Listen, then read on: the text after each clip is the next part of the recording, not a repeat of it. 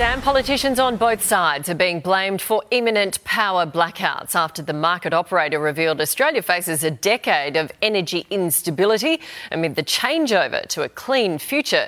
Victoria and South Australia are the first states to face uncertainty with an increased risk of rolling blackouts as soon as this summer. New South Wales faces shortfalls in 2025, while Queensland is at risk at around 2030. Tassie is the only exception.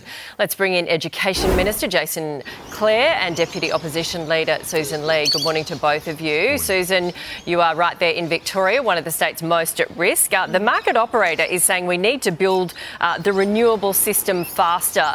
Uh, did your government leave us in the lurch and not start this process earlier? Nat, Australians are facing the highest ever energy prices today, and it's totally because of the policies of this government. Now, the Energy Minister said, oh, don't rush to the blackout language, but he's rushed to the blackout policy by demonising coal and gas, by trying to take them out of the system before the system is ready to deliver baseload power.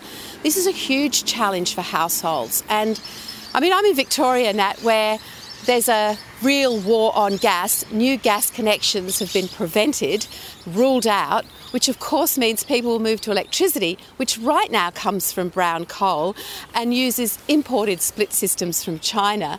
Meanwhile, the rest of the world looks at us and won't invest in gas technology, and we've just got a heap of problems here.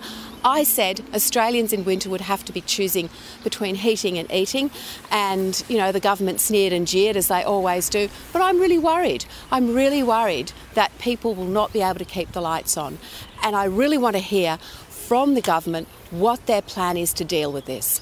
Jason, you are the government. Um, you've been there for a while now and you have to deal with this. Uh, what is the process to, um, to, to, speed up our, our uh, rush to renewables? But in the meantime, we have El Nino about to hit, a really hot, dry summer, yeah. and not enough power by the sound of it. Yeah, well, the, the good news is there's more electricity available this summer than last summer. Uh, you're right, we're in for a long uh, and likely very hot summer, and that means that more Aussies are going to whack on the aircon because it's going to be hot. Uh, so we've got to make sure that we work with the state governments and the territory governments, as well as AEMO, the operator, to make sure that the system's stable.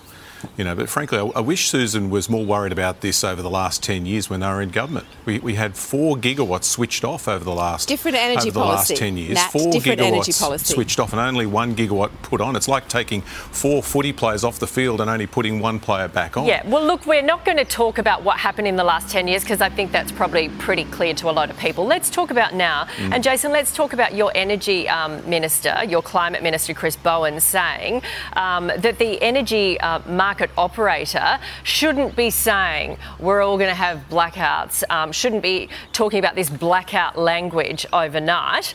Um, shouldn't we be being warned that we could have blackouts as El Nino hits and uh, and we don't have enough supply? I think Chris said something slightly different. He said that Basically the operator didn't terms. say that. Um, you know what he what he was saying is that there's pressure on the system. He's saying that we've got an extra 3.4 gigawatts into the system this summer than we had last summer. That's a good thing, but, but there's a lot of pressure on the network, so we've got to get more renewable energy in. We've got to connect that to the grid. And part of that's because our old coal fired power stations are wearing out and more likely to break down when they're under pressure. So the more that we can get renewable energy into the system and connect it into the grid faster, mm. the better it's going to be for the system. Yeah, he said it was irresponsible to suggest there would be an inevitable wave of blackouts in yeah, Australian that, homes this that, summer. That's right. So he, he, wasn't criticising the operator. He He's was criticising Ted on, O'Brien, Jason. the shadow He's minister just, for energy. He's just blaming the messenger. He's just blaming the messenger. Which is he what the operator had been saying. He hasn't given us confidence. Yeah. So uh, shouldn't we be? We should all be warned, and we should be on notice, and we, you know, maybe you'll have to start turning things off. Uh, moving on, the ACCC is taking Qantas to court on allegations the airline advertised and sold tickets for more than 8,000 flights that had already been cancelled. That comes as Qantas ditches expiry dates on those travel credits after a public backlash. Jason, what do you make of this legal action? Well, I think it shows that the watchdog's doing its job. Uh, by the looks of it, thousands of Aussies have been stuffed around here, uh, and a lot of them out of pocket. There's about 1,300 Australians who made a complaint to the ACCC here. And the consequences for Qantas uh, aren't insignificant. The, the, maximum penalty that they could cop here is anything from $10 million up to 10% of their annual turnover. Uh, so this is serious as it should be, but um, not as serious as the reputational damage that they're copying right now. And if you look at the front pages of the papers today, you can see what I mean. Yes, Sussan, a very turbulent week for Qantas, isn't it? What on earth, Nat, what on earth is going on here, this special relationship between the government and Qantas, as exhibited by their refusal to entertain 21 more flights from Qatar Airlines? They're not adding competition, coming into this country, bringing tourists to help our sector and our people recover and give cheap flights to Australians. They're protecting Qantas, which is behaving so badly that the ACCC is taking it to the federal court for misleading yeah, and deceptive conduct. I want to know what's going on and why the government, the Prime Minister, the Jason, Transport Minister. Mm. Perhaps Jason can explain the special relationship, which is protecting Qantas at a time when it needs to actually fight for exactly. the rights of the travelling public. Jason, on that, did you rip off Australian travellers by um, by accepting um, uh, Qantas's lobbying, which you know every company has a right to do, I guess? But did you rip off uh, Australian travellers by not letting Qatar in? No, no, no. Not at all. We, we, did. We made effectively the same decision as the Liberal Party made when they were in government a couple of years ago. And this idea that there aren't more flights that Qatar can provide to Australia is not true. There's there's more spots available for them that they're not taking up right now. On top of that, there's Singapore Airlines, there's Cathay Pacific, there's China Air that are providing more flights into the market.